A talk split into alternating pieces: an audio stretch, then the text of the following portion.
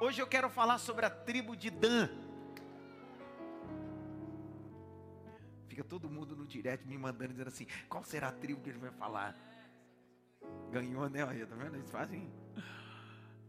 Ganhou o jantar, né? Capítulo 30 de Gênesis.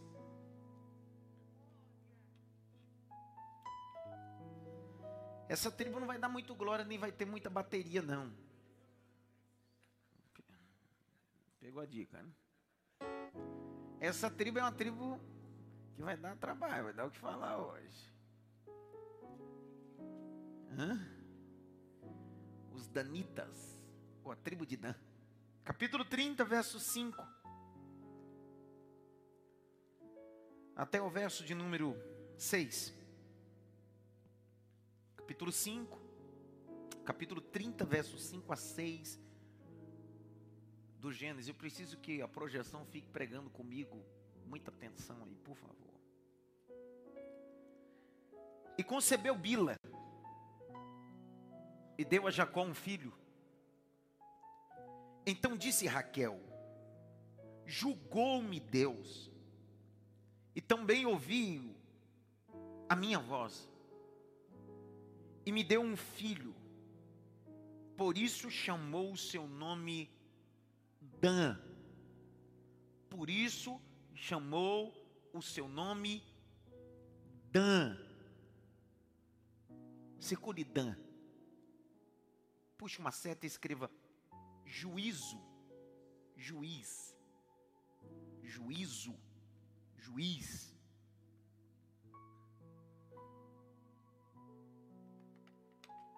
Eu serei muito breve, penso que em 30 minutos eu faço exposição desse, dessa tribo, primeiro porque é uma tribo que você não vai dar glória.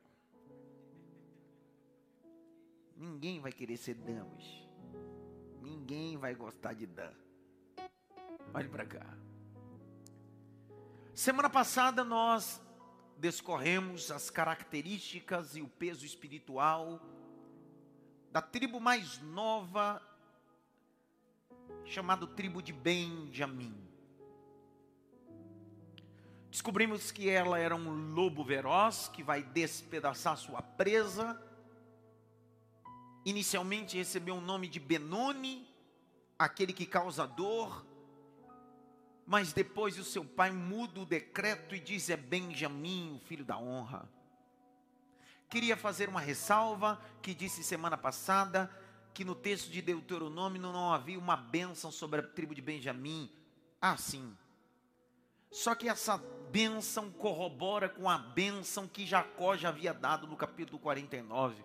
Por isso que não há tanta relevância naquela bênção, porque ela só corrobora ou concorda com a bênção do capítulo 49. Nessa feita, a tribo de a tribo de Dan,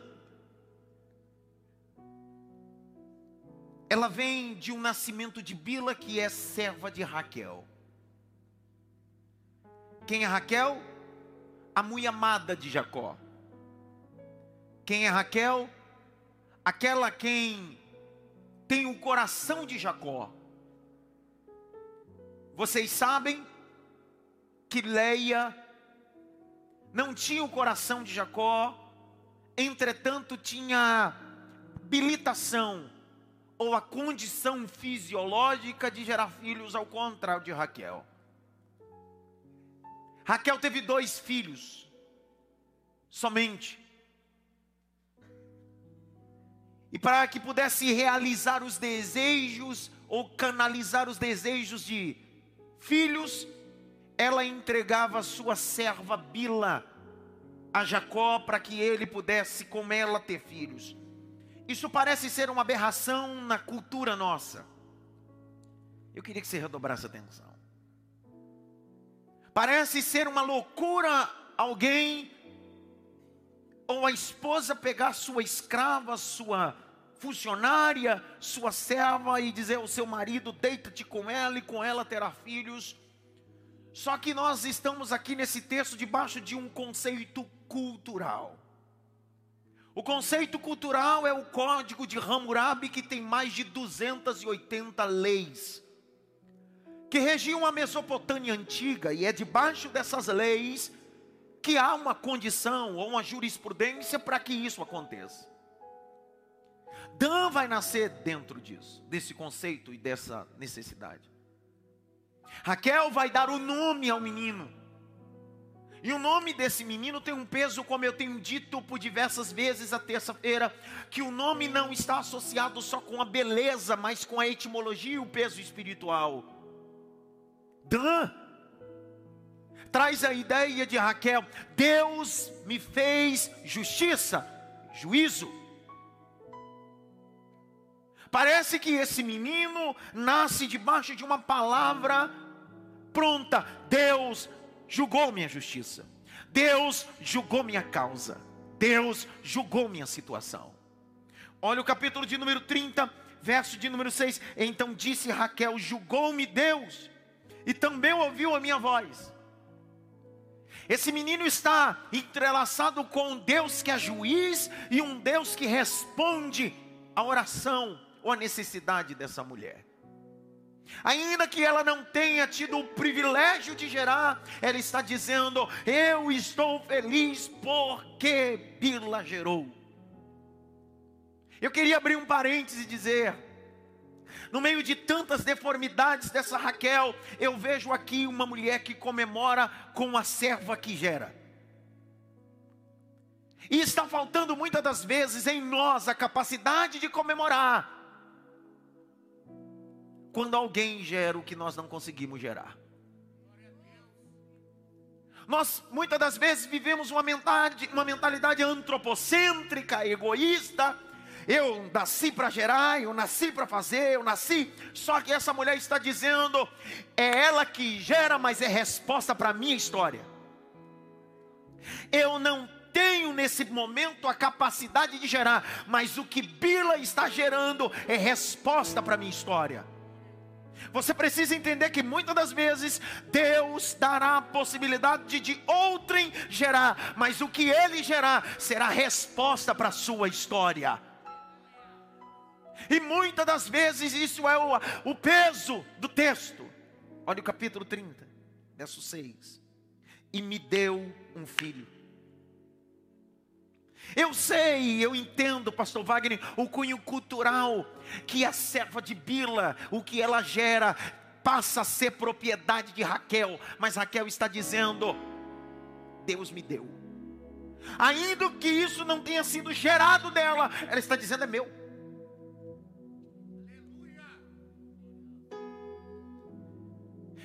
Existem mães que não têm a possibilidade de gerar filhos, mas Deus decidiu lhe dar filhos. É isso que essa mãe está dizendo. Essa mãe está falando: ei, eu não tive o prazer de ficar grávida. Eu não tive 40 semanas de gestações, eu não tive contrações, eu não sei qual é a dor de parir. Desculpa a expressão chula nordestina, a necessidade ou prazer de parir. Só que eu sei que ele é meu também me faz me lembrar do texto do capítulo 38 do texto do Gênesis. Gênesis 38, Judá, uma das tribos, tem três filhos: Er, Onã e Selá. O texto diz que Er se casa com Tamar e morre. Em seguida, Tamar não dá filhos. E há um código, como eu já citei, cultural, que é chamado Código de Levirato. O que era o Código de Levirato? Era o filho subsequente ao irmão que morre, deveria assumir a esposa que não gerou filhos e com ela coabitar e suscitar a semente do irmão. Selá deveria deitar-se com Tamar, assumir o casamento, gerar com ela um filho, mas essa semente não seria de Selá ou Onã, perdão, não seria de Onã. Ele deveria se deitar com ela e suscitar. Entretanto, o texto diz: e ele deitava com ela. e fisiologicamente ejaculava fora. Me desculpe a, a, expressão, porque é bíblica, capítulo 38. Porque com ela ele não queria suscitar a semente do seu irmão. Por quê? Porque tem gente que não tem a capacidade de gerar nada para outrem, só para si próprio. O Evangelho vai nos ensinar que o poder está em não abrir a porta para que eu possa passar, é abrir a porta para que outro possa passar. O Evangelho vai nos ensinar que o poder mais sublime é construir ponte para outras pessoas. Isso fala de empatia, isso fala de graça, isso fala de misericórdia. Dan nasce, sumiu meu retorno. Dan nasce com essa ideia. Eu sou resposta. Sou resposta para Raquel só resposta para alguém. E eu queria, primeira coisa, te dizer: você é resposta de Deus para alguém. Eu preciso te dizer isso. Você é resposta de oração para alguém. Será que você nunca chegou em um ambiente corporativo e um gestor e um gerente disse: Cara, eu estava atrás de alguém como você? Você é resposta de oração. Será que você nunca chegou num estado, numa rua, e alguém disse assim: Cara, faltava alguém como você? Você era resposta de oração para alguém. Será que antes de se casar, essa mulher que estava vivendo crises emocionais de abandono a este homem, você se encontrou com ela e se casou? Você foi resposta de oração para alguém. E eu preciso que você amadureça e entenda: não importa as circunstâncias, você será resposta de oração para alguém. Bata no peito e diz assim: Eu sou resposta de oração.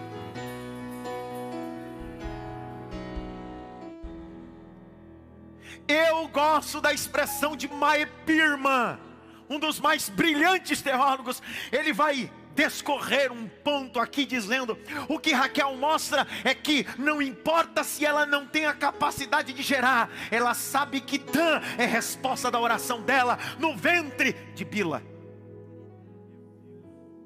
Porque quando eu entendo que a minha oração tem poder, a minha oração tem tanto poder que tem a capacidade de gerar no ventre de outro a resposta da minha oração. Uau! Estou pregando para quatro aqui, cara.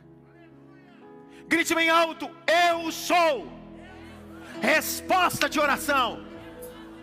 Você é resposta de oração. Todo dia, quando você levantar para ir para o trabalho, você precisa dizer, cara, eu sou resposta de oração para minha empresa. Minha empresa está clamando por um funcionário como eu.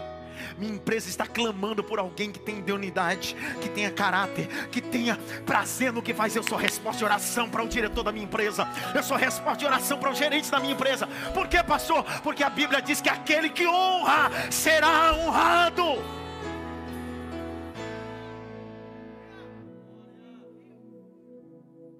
Eu terminei.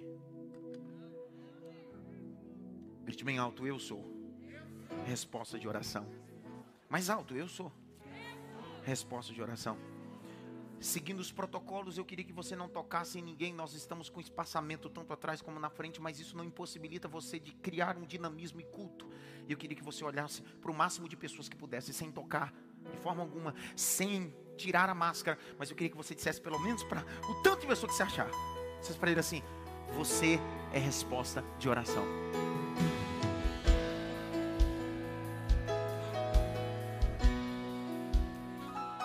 Você é resposta de oração. Você é resposta de oração. Você é resposta de oração.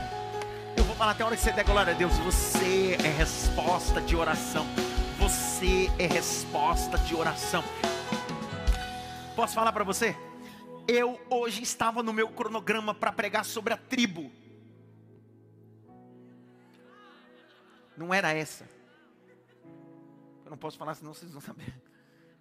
Mas meu cronograma, tribo que eu ia pregar não era essa. Mas sabe por que eu mudei? Eu estava em Itabuna pregando de manhã, num congresso, num trabalho especial de, de obreiros. Foi uma manhã marcante, renovadora, vitaminada.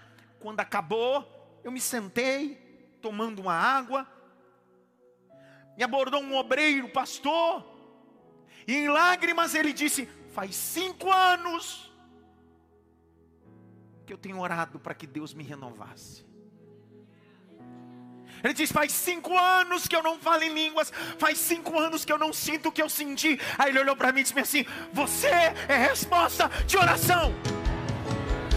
Isso mexeu comigo. Eu peguei a aeronave, desci aqui ontem, fiz a live, dei aula, e isso ficou dentro de mim borbulhando. Eu disse, cara, eu não posso falar de outra tribo, eu tenho que falar da tribo de Dan, porque eu fui resposta de oração para alguém, e você será resposta de oração para outro.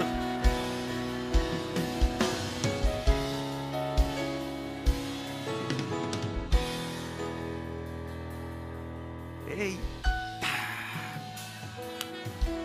Levante as duas mãos para o alto. Mais alto que você pode. Feche os dois olhos. Pelo menos 10 segundos.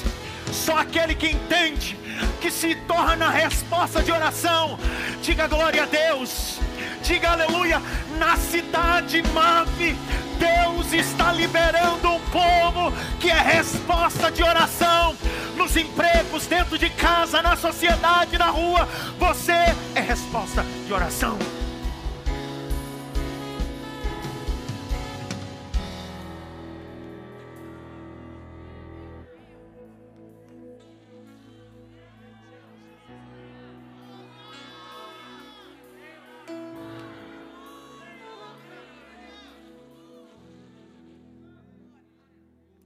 A segunda bênção que está sobre a tribo de Dan, como vocês que estão me acompanhando tanto de cunho online como presencial, há um escopo, há um panorama, há uma regra.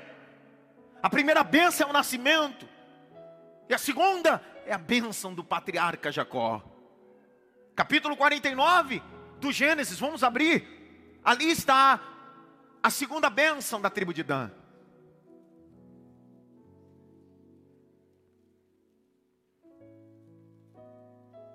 Capítulo 20, capítulo 49, verso 17. Dan será uma serpente junto ao caminho. Negócio de serpente já soa pejorativamente, sim ou não? É a mesma coisa do tal do lobo da semana passada, né? Porque dizer, cara, você é lobo de sangue de Jesus. Agora dá para imaginar, a Bíblia diz que Jacó olha para Dan e diz: Tu vai ser serpente à beira do caminho. Ele está dando detalhe aonde fica. A gente precisa detalhar isso daqui. Por que, que ele diz que é à beira do caminho? Porque as serpentes ficavam nas espreitas do caminho, esperando para dar o bote certo. Não olhe isso daqui como uma palavra de maldição. Jacó não está amaldiçoando Dan. Jacó está abençoando, e está abençoando com as características de uma serpente que está à beira do caminho. É mais ou menos isso, Cássio. É o que Jesus vai ensinar sobre a bênção da serpente. Jesus disse: seja simples como a pomba, mas prudente como a serpente. Parafraseando, o que Jesus está dizendo é: você precisa ter as características da tribo de Dan. Você é uma serpente à beira do caminho. Ela não tem pressa. Ela está ali. Quando eu estava estudando isso, eu me lembrei de um fato que ocorreu comigo. Eu tinha seis para sete anos de idade e eu morava no interior, do interior, do interior, de um lugar tão tão distante. Nem português lá fala, lá é latim ainda. Lá era feio. E eu me lembro que nessa feita eu fui até a cacimba. Você não sabe o que é cacimba? Eu duvido, só pouco sabe o que é cacimba aqui. Cacimba é um lugar que tem água, como se fosse um poço. E nessa ocasião eu fui até essa cacimba com minha avó acompanhado. E eu me lembro que no caminho para essa cacimba, esse poço, o que tinha na beira do caminho era uma serpente. Eu me lembro do grito da minha avó dizendo: Vai e chama seu avô. Meu avô prontamente correu e matou a serpente. A pergunta é a seguinte: ela fica à beira do caminho esperando a oportunidade, porque se o indivíduo andar perto dela, ela bocanha. ela pica. O que é que Jacó está dizendo? Adão está dizendo: não seja apressado, seja como serpente, sangue frio. Isso fala de inteligência emocional, isso fala de equilíbrio pessoal. Quantos estão pregando comigo ou não? O que os neurocientistas, os que os coaches de plantão chamam de inteligência emocional, é isso que Jacó está dizendo. Você não precisa fazer as coisas no impulso, espera. Você é uma serpente à beira do caminho. Eu liberei a palavra agora.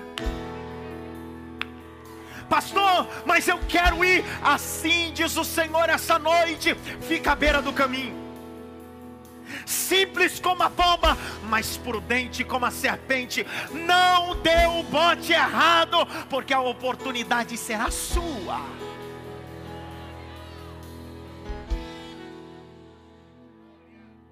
Dá uma olhada pelo menos para três. Você sempre quis dizer isso, né?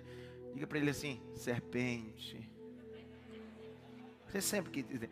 Tem marido que chega, olhou para o esposo e disse assim: serpente. Sempre quis dizer isso, miserável, eu sei. Passou a vida toda para dizer. O irmão que está do lado da sogra chega e encheu a boca. Só que isso não está no lado pejorativo, isso é bênção. Grite bem alto. Serpente à beira do caminho. Olha lá, uma víbora junto à vereda, que morde ou pica o calcanhar do cavalo e faz cair o seu cavaleiro por detrás. Olha as características. Ele está dizendo: quando o cavaleiro está sobre o seu cavalo imponente, ele se acha todo pomposo e tão exaltado que acredita que ninguém tem o poder de derrubá-lo. Só que tu, tu, Dan, vai picar o calcanhar do animal. E o que parece ser intransponível o que parece que nunca vai cair, Dan, vai cair. Vai cair. Isso não fala de trabalho passa. Isso não fala de gente que puxa tapete, que derruba o outro. Isso está falando de dificuldades na vida que parece que estão montados em um animal, cavalgando e dizendo: Eu nunca vou sair da sua vida, eu sempre vou se julgar. Só que ele está à beira do caminho, está dizendo: Eu vou picar a pata do animal. E o que parece que nunca vai cair, vai cair.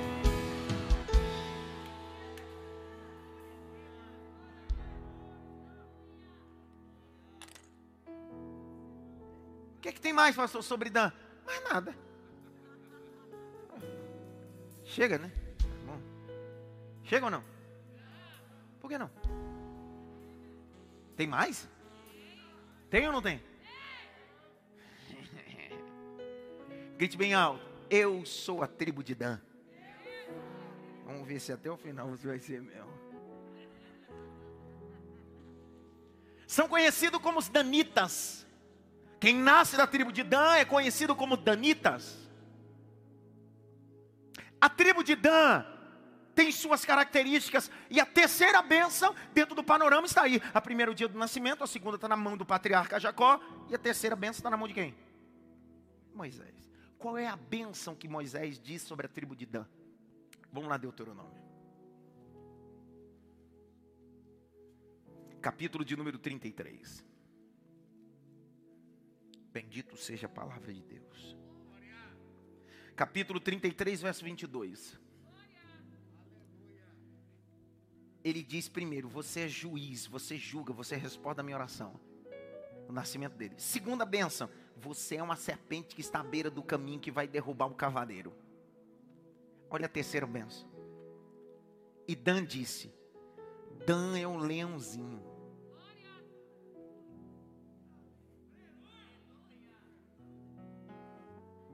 Saltará de Baçã. Olha para cá e eu preciso te explicar isso. Por que, que ele não diz que é um leão? Por que, que ele diz que é um leãozinho? Circule leãozinho. Porque leãozinho está em formação. Olha a terceira besta de Moisés. Isso aqui pode chocar algumas pessoas, mas eu preciso dizer: tem muita gente que se acha leão, mas na verdade é um leãozinho. Porque todo leãozinho que se acha leão perde a probabilidade de aprender e acha que não precisa aprender mais nada. Mas o grande problema de um leãozinho que se acha leão, quando ele vai para a selva, ele vira presa.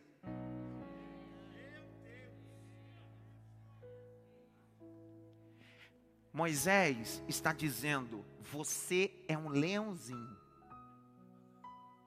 Baçã era um território geográfico onde ficavam os felinos, e ele está se consubstanciando nesse território. Nesse território, havia-se informações que os felinos ficavam nas espreitas para atacar suas vítimas. Preste atenção, Baçã era um ambiente de treinamento. Ninguém entendeu nada. Em Baçã, os felinos nasciam e os leãozinhos eram treinados pelos leões e pelas leoas como atacar a vítima, como pular sobre a vítima. E olha o que Moisés está dizendo: você está no ambiente do treinamento. Será que só aquele irmão no fundo pegou e esse outro aqui? Deus está dizendo: você nasceu como juiz. Você era uma serpente à beira do caminho. E a terceira benção, agora estou te levando de nível. Você está nas escolas dos leões, mas você ainda está em treinamento. John Maxwell, um líder em performance cristão, um dos mais brilhantes escritores norte-americanos, ele vai dizer: nunca convide pato, patos para a escola das águias. O que Moisés está dizendo é: na escola dos leões não entra gato.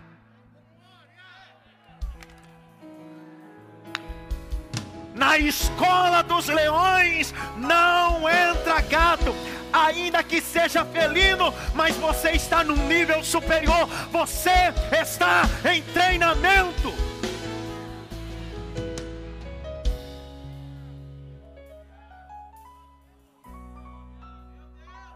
Dá uma olhada pelo menos para três assim: você é leãozinho ou é gato?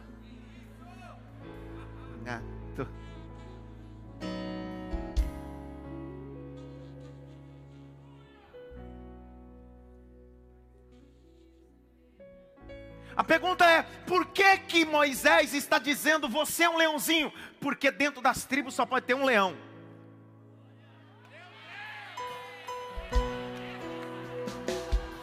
Os pastores pegou ali, o pico pegou, não pegou não. Moisés está dizendo bem assim, meu filho, são doze tribos, mas dentro das doze só um pode ser o leão. Quem é? É a tribo de Judá, porque dele sairá o leão da tribo de Judá, Jesus. Todo mundo é leãozinho. Na escola dos leões só existe um professor, é Jesus Cristo.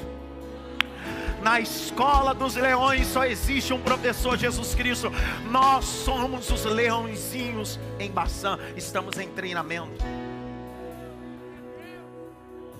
Max Murrow, mais Murrow, perdão, Max não, mais Murrow, um dos mais brilhantes pregadores, morreu em um acidente aéreo. Ele disse: quem não passa pelo treinamento não chegará a lugar nenhum. Fala de Max Geringen, não cristão, o maior consultor empresarial. Se uma equipe quer chegar ao êxito, precisa treinar. Livro A Arte da Guerra, Sun Tzu, 13 capítulos antes de ir para a guerra, conheça seu opositor e treine seu exército. Jesus escolheu doze homens e treinou-os por três anos e seis meses. Moisés está dizendo: Você é um leão, está na escola do treinamento, vai dar tudo certo.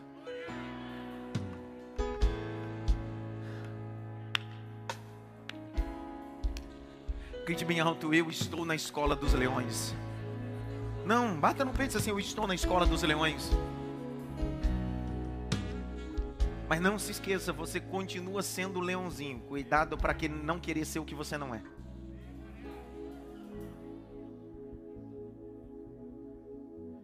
Tem uns filhos que tem 15, 16 anos e quer rugir como leão em casa. Mãe, você não sabe de nada. Quem sabe é você, fedelho.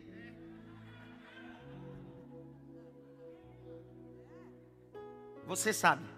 Nasceu ontem. Nasceu ontem. Você quer ser leão fora do tempo?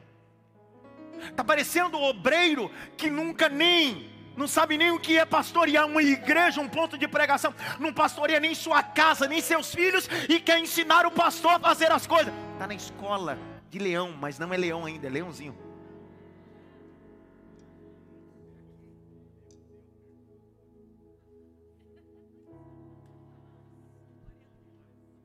Until here.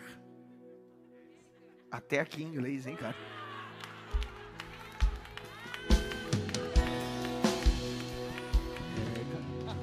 Eu decorei isso, faz 15 dias que eu estou decorando isso aí.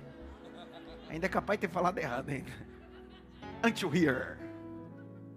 Grite bem alto. Escola dos Leões. Eu termino. Porque não tem mais benção nenhuma.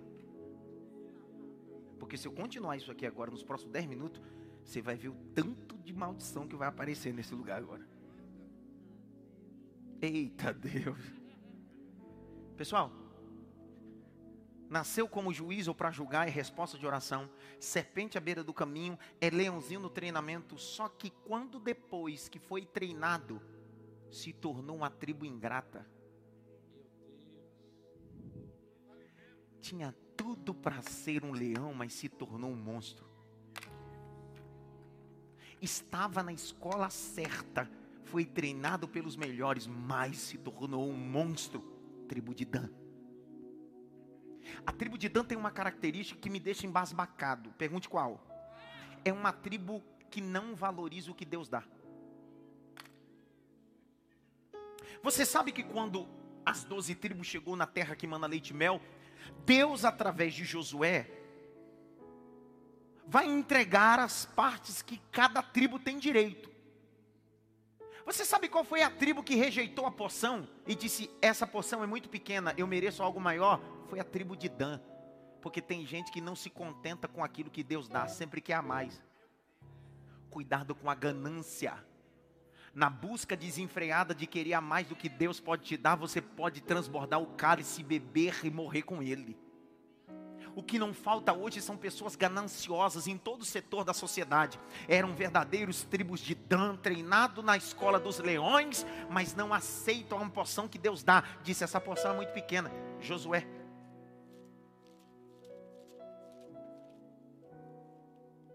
Verso 47. Saiu, porém, um pequeno termo aos filhos de Dan. Qual era o tamanho do termo? Pequeno, grande ou médio?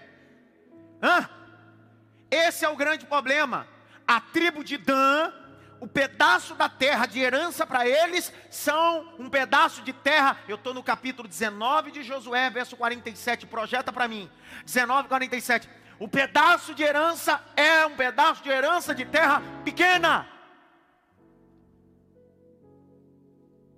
E às vezes, ou Deixa eu refazer. Muitas das vezes nós temos a capacidade de desvalorizar as coisas pequenas que Deus nos deixa como herança. Quando a tribo de Dan não aceita essa pequena herança, eles não estão rejeitando a herança deixada por Moisés, por Josué, eles estão rejeitando a herança de Deus. Olhe para cá e eu estou caminhando para o final, redobre a atenção. Existem muitas pessoas que estariam muito bem se estivessem aceitado o que Deus tinha para eles, mas decidiram ser gananciosos demais e tornou a maldição em bênção. Eu não estou dizendo que você não pode ser alguém visionário, ter um coração empreendedor, mas você precisa ter um filtro de maturidade de entender que muitas das coisas é a porção que Deus tem para você. E é melhor viver debaixo da poção de Deus na bênção do que fora da poção de Deus na maldição. Eu não sei se você vai pegar isso daqui. Olha lá. Saiu, porém, um pequeno termo aos filhos de Dan. Pelo que subiram os filhos de Dan, pelejaram contra Lecém. Presta atenção, não é momento de pelejar com ninguém, é momento de aceitar a poção. Nem todo mundo será um grande CEO, nem todo mundo será um grande empresário, nem todo mundo terá grandes coisas, mas isso não me faz ser uma grande pessoa porque eu tenho grandes coisas. Às vezes Deus entrega pequenas coisas a homens grandes para que o nome dele seja glorificado. O Senhor disse a um dos profetas menores: Não desvalorize o dia das coisas pequenas. Vou falar de novo: Não desvalorize o dia das coisas pequenas. Pastor, mas eu quero algo grande. Eu quero ser grande. Eu preciso ser grande. O Senhor manda eu te dizer nessa terça-feira, tribo de Dan, essa é a minha porção que eu tenho e é a porção da bênção. Se todo mundo fosse líder, e quem seriam os subordinados? Ou os liderados? Não fala nada. Grite bem alto: é melhor o pouco com Deus do que o muito com o diabo. Cinco pessoas falaram isso. Repito de novo: é melhor o pouco com Deus do que o muito com o diabo. Presta atenção: é melhor alface com Deus do que a picanha com o diabo. Ninguém fala nada assim. Por que será que eles não estão falando nada agora? Por que, que eles param de glorificar assim? Será que eles morreram, Senhor? Eles estão aí, Senhor? Será não? Tem gente que quer mais do que Deus dá a ele. E claro que eu vou usar um texto só para você entender. Abre comigo Provérbios capítulo 13, verso 7. 13, 7, olha lá. Há alguns que se fazem de ricos e não tem coisa nenhuma. Outros que se fazem de pobre e tem muita riqueza. Ninguém fala nada. Quer piorar? Olha o capítulo 15 de Provérbios verso 17, 15 e 17, olha lá, eu amo a Bíblia. É melhor comer alface, agrião, cebola e tomate, aonde há amor, do que um anti, um prime rib, um tibone. Que isso? Com ódio.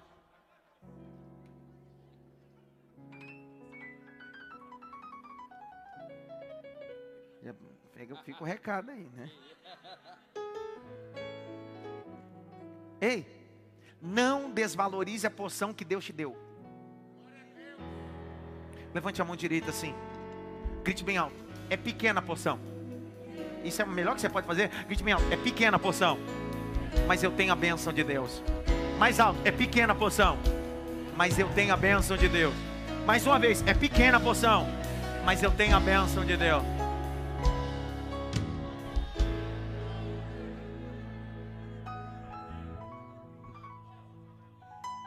Possível eu e você não entrarmos em muitos lugares que muitas pessoas vão entrar ou viajar ou visitar, só que isso não me faz ser menos ou mais abençoado. Para de bobeira, cara. Deixa de ser bobo, cara. Que é isso? Diz que eu estou pregando agora. Grite bem alto. Dan desvalorizou o pequeno de Deus gente desvaloriza. Só que piora. Pergunte para mim, o que piorou? A tribo de Dan começou a desvalorizar de forma tão absurda que eles começaram a criar um novo culto. Porque isso fala de ganância. Eles disseram bem assim: peraí, o lugar que nós estamos é pequeno, eu quero um lugar maior, e fora pegar um lugar maior, tomado a espada, ele disse assim: essa terra vai virar capital de adoração, mas lá não pode ser capital de adoração. Porque tem gente que anda manipulando o sagrado. Era bom anotar isso, tá, filho? Tem muita gente que anda manipulando o sagrado, querendo colocar o sagrado onde ele quer, e quem manda no sagrado é Deus, não é você a tribo de Dan começou a manipular o sagrado. Capítulo 18 de Juízes. Abre aí. Capítulo 18 de Juízes.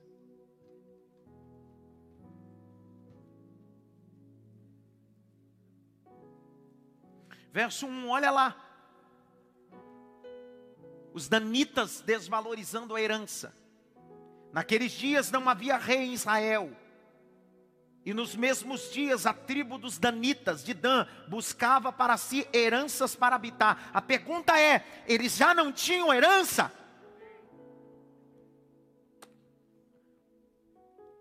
Mas eles querem outra. Verso 2: E enviaram os filhos de Dan, da sua tribo, cinco homens.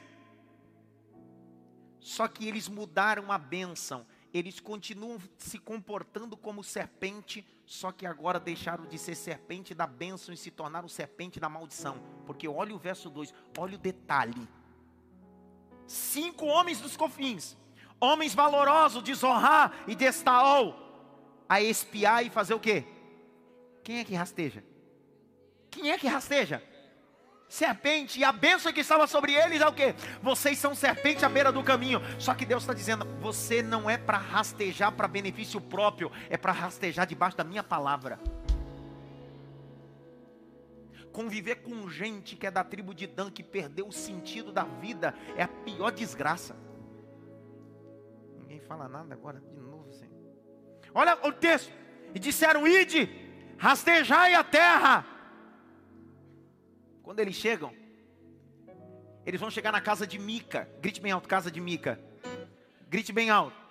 A tribo de Dan é uma tribo que apoia a casa de Mica. O que é a casa de Mica, pastor? Eu tenho um livro escrito sobre. Eu amo a casa de Mica. Minha vontade é pregar sobre Mica hoje, mas não pode, né? Capítulo 17 de Juízes, 7 a 13. Aí é a casa de Mica. Mica, ainda que soe de forma feminina é masculina, é um homem. Mica havia roubado a própria mãe, a mãe havia amaldiçoado ele. O capítulo de número 17, verso 7, um mancebo, sacerdote, levita, vai a peregrinar as montanhas de Efraim à procura de comodidade, e ele vai habitar na casa de Mica, porque Mica paga salário para ele dar roupa, porque tem gente que se vende por qualquer coisa eu vou denunciar um espírito que anda sobre todos os lugares dessa nação. Gente que se vende por qualquer coisa. Essa noite nós não vamos negociar os nossos princípios. Dinheiro não compra.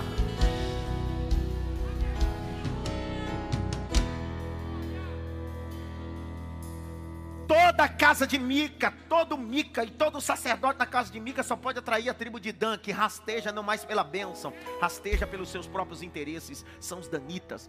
O apóstolo me disse uma coisa ali em cima, ele disse assim: Eu acho que é por isso que vem deles a palavra de danados. Danitas. Ô oh, bicho danado é da tribo de Dan. Porque olha o capítulo 18, verso de número 15. Então foram para lá e vieram à casa do mancebo levita, em casa de Mica, e o saudaram. Quando eles chegam lá, os da tribo de Dan, olha o que eles encontram, verso 18: E entrando eles, pois, à casa de Mica, tomaram uma imagem de escultura. A tribo de Dan começou muito bem, mas vai terminar muito mal. Porque o que eles vão estabelecer é um culto à idolatria um culto a personalidades. O que vale mais é uma imagem do que a bênção de Deus. Deixa eu te falar uma coisa, meu irmão. Você adora um Deus que é poderoso e tem poder de responder suas orações. Você não precisa de trevo de quatro folhas. Você não precisa de ser benzido. Você não precisa de indulgência mística. Você tem a bênção de Deus sobre a sua cabeça. Você não precisa que alguém bata ruda em você. Você não precisa tomar líquido mágico. Você não precisa acender vela. Pastor, por quê? Porque lâmpada para os meus pés é a palavra e luz para os meus caminhos. Levante as suas mãos para o alto. Abra a boca, rapaz. Diga glória.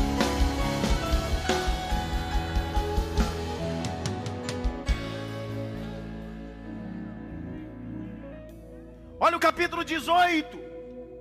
E um éfode e os terafins, imagem de fundição, e disse-lhe ao sacerdote: O que está fazendo? E eles disseram: Cala a boca! Pera, pera! Quem é que está pedindo para o sacerdote calar a boca?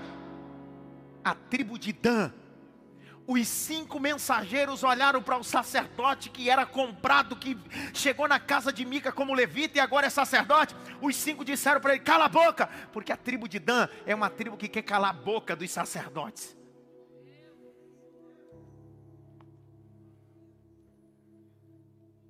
Tem que apagar ele, tem que tirar ele do trecho, tem que tirar ela.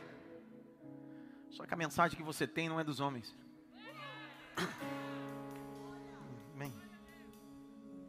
Só que olha 19, você precisa ler isso aqui, eu estou caminhando para o final. E disseram, cala-te, põe a mão na tua boca, vem conosco. Ser por pai e sacerdote. É melhor que seja sacerdote a casa de um homem só, ou ser sacerdote de uma tribo.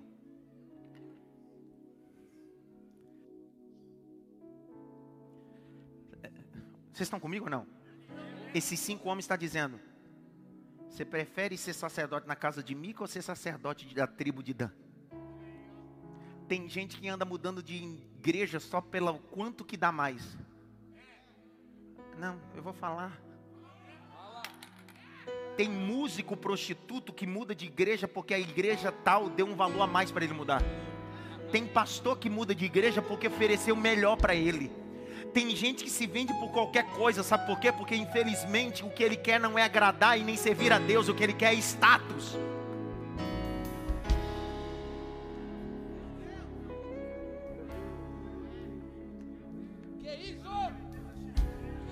Eu falei para vocês que esse negócio da tribo de Dan ia dar problema hoje. Vai piorar, vai piorar. Eu senti que vai piorar agora. Verso 20. Então se alegrou o coração do sacerdote. Oh! Porque tem gente que está alegre com a proposta indecente. Verso de número 30: E os filhos de Dan se levantaram para si aquela imagem de escultura. Verso 31: E assim, pois, a imagem de escultura que fizera Mica, estabeleceram para si todos os dias na casa de Deus, esteve em Siló. A tribo de Dan quis construir uma nova capital de adoração, um novo território. Porque a tribo de Dan tem dificuldade de se submeter. O leão virou um monstro. A serpente ficou pensonhenta demais. É a linha muito tênue, a tênue. Vai piorar. Você tinha tudo para dar certo. Adson, você tinha tudo para dar certo. Você nasceu e foi projetado debaixo de palavras proféticas, mas tua ganância foi a sua pior ruína. Sua ganância se tornou seu pior veneno. Sabe o que vai piorar? Abre comigo em Reis. 1 Reis capítulo 12, verso 26 a 30. Jeroboão se torna rei. A tribo de Dan está associada com idolatria agora. Número um, a tribo de Dan rejeitou a bênção de Deus, sim ou não? A tribo de Dan se tornou capital de idolatria, ou fundamentou uma capital de idolatria. Pior de tudo, olha o que acontece do capítulo de número 12, verso 26 a 30. Tem alguém com o microfone aí ou não? Leia aí para mim, Jaqueline. Vai. Disse Jeroboão no seu coração: Agora tornará o reino à casa de Davi. Vai! Se este povo subir para fazer sacrifícios na casa do Senhor em Jerusalém, o coração deste povo se tornará seu senhor, a Roboão, rei de Judá, e me matarão, e tornarão a Roboão, rei de Judá. Olha o jogo de interesse. Assim o rei tomou conselho e fez dois bezerros de ouro. Quantos bezerros de ouro? Você conhece a história do bezerro de ouro do Êxodo? Na ausência de Moisés, é melhor criar um bezerro de ouro. Uma igreja, um ambiente que Moisés está ausente, o que se cria é só bezerro de ouro e idolatria. Vai! E lhes disse: Muito trabalho vos será o subir a Jerusalém. Vês aqui teus deuses, ó Israel, que te fizeram subir da terra do Egito. Você está entendendo o que eles estão fazendo? Eles estão dizendo assim: vocês não precisam ir para Jerusalém, não precisa cultuar ali, não precisa ir na igreja, é em casa mesmo. Vai, mas é assim mesmo você não precisa mais vir para a igreja, não precisa esse negócio de dar culto, tá bom do jeito que tá.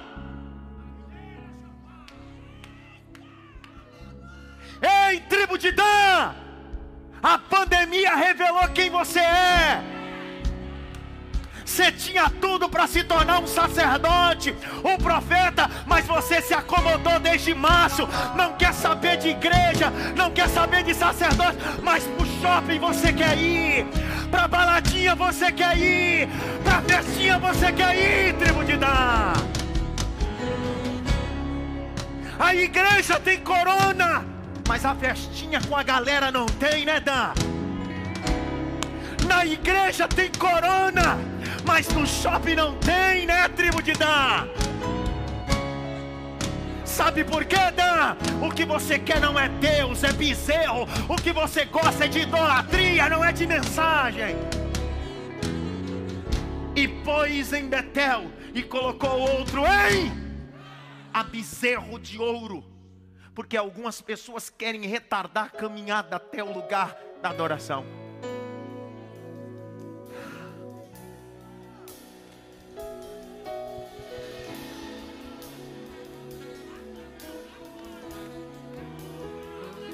Dá glória agora, Dan. Cadê você, Dan? O aleluia, Dan. Ainda tem esperança, Dan.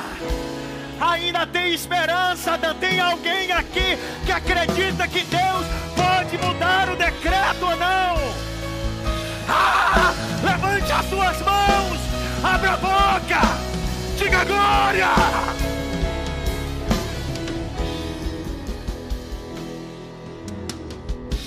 Eu tenho um Deus que não vai deixar essa luta me matar, o desespero me tomar. Por mais pressão que seja a situação, o controle ainda está na palma de tuas mãos. Pastor, ainda tem esperança para a tribo de Dan. Se você não der glória agora, eu prometo para você que eu desço e te pego. Pastor, tem esperança para a tribo de Dan? Tem. Porque da tribo de Dan, capítulo 13 de Juízes, Deus decidiu nascer Sansão. E Sansão era da tribo de Dan. Pastor, tem esperança para a tribo de Dan? Tem. O Sansão, mesmo pecando, mesmo errando, no final da sua vida, ele olha para o alto e diz: Senhor, torna a me dar a força novamente.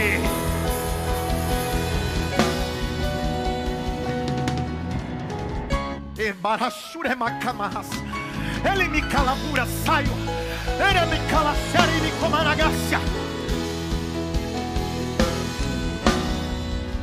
Se você não valorizar a mensagem que eu te prego hoje, se você não valorizar a instrução que você recebe de Deus hoje, amanhã será tarde e você será riscado da listagem do céu. Pergunta por quê? Porque no Apocalipse, a idolatria de Dan e não reconhecer a herança pequena, o céu decidiu tirar a tribo de Dan da listagem. Porque quem valoriza coisas pequenas não pode entrar nas coisas grandes. Pega essas aí, pastor. De novo. Quem não valoriza as coisas pequenas não podem entrar nas coisas grandes. Dan disse: Eu não quero essa herança. Deus disse: Já que você não quer essa herança, você não entrará no reino do meu Deus.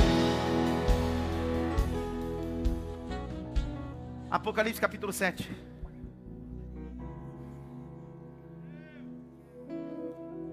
Um dos pais da igreja, chamado Irineu, da patrística, século 2.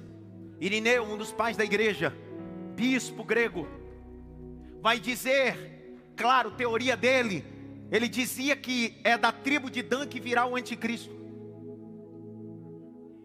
Ele ouve contra Irineu, um dos pais da igreja, dizendo bem assim: Isso é muita forçada. Aí Irineu disse: Não, não é forçada.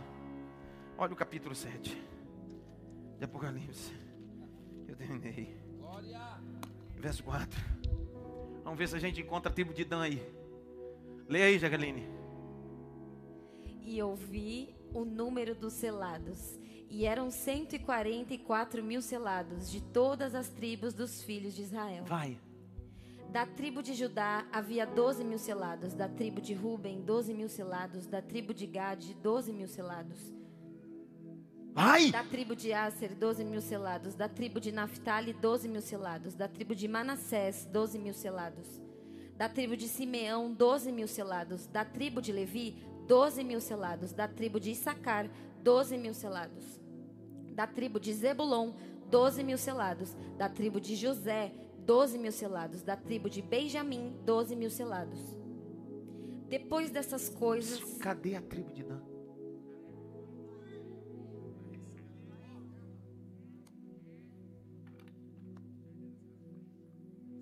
Não valoriza não que você recebeu pequeno. Quando a listagem das coisas grandes chegar, você não estará lá. É, tem que terminar assim mesmo, sem barulho, para pensar.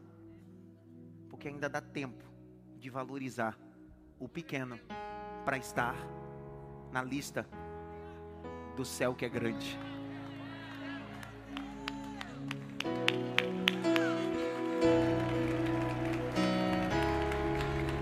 Fique em pé.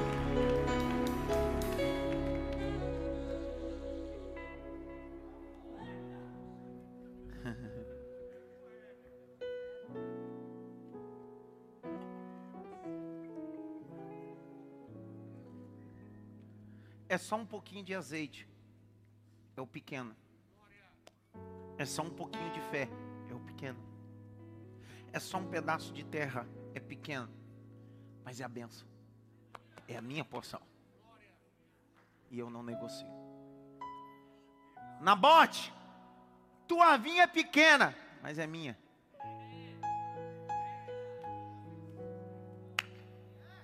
A vinha é minha.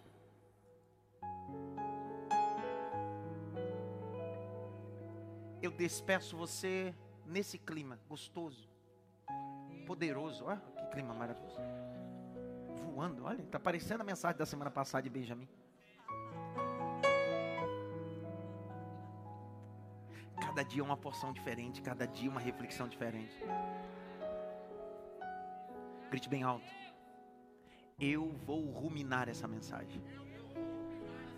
Eu vou explicar de forma pejorativa, pejorativa não bem lúdica, mas ruminar, para quem é rurícola, é um animal que pega o capim e fica mastigando, mastigando, mastigando.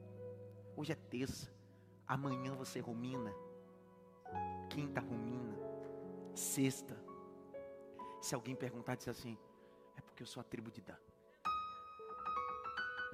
Tem tantas palavras de bênção, mas eu estou me comportando com tanta ganância que estou saindo do propósito e é capaz de sair da lista da salvação. Então, vou valorizar o que recebi. Grite bem alto, Espírito Santo. Obrigado por me instruir essa noite.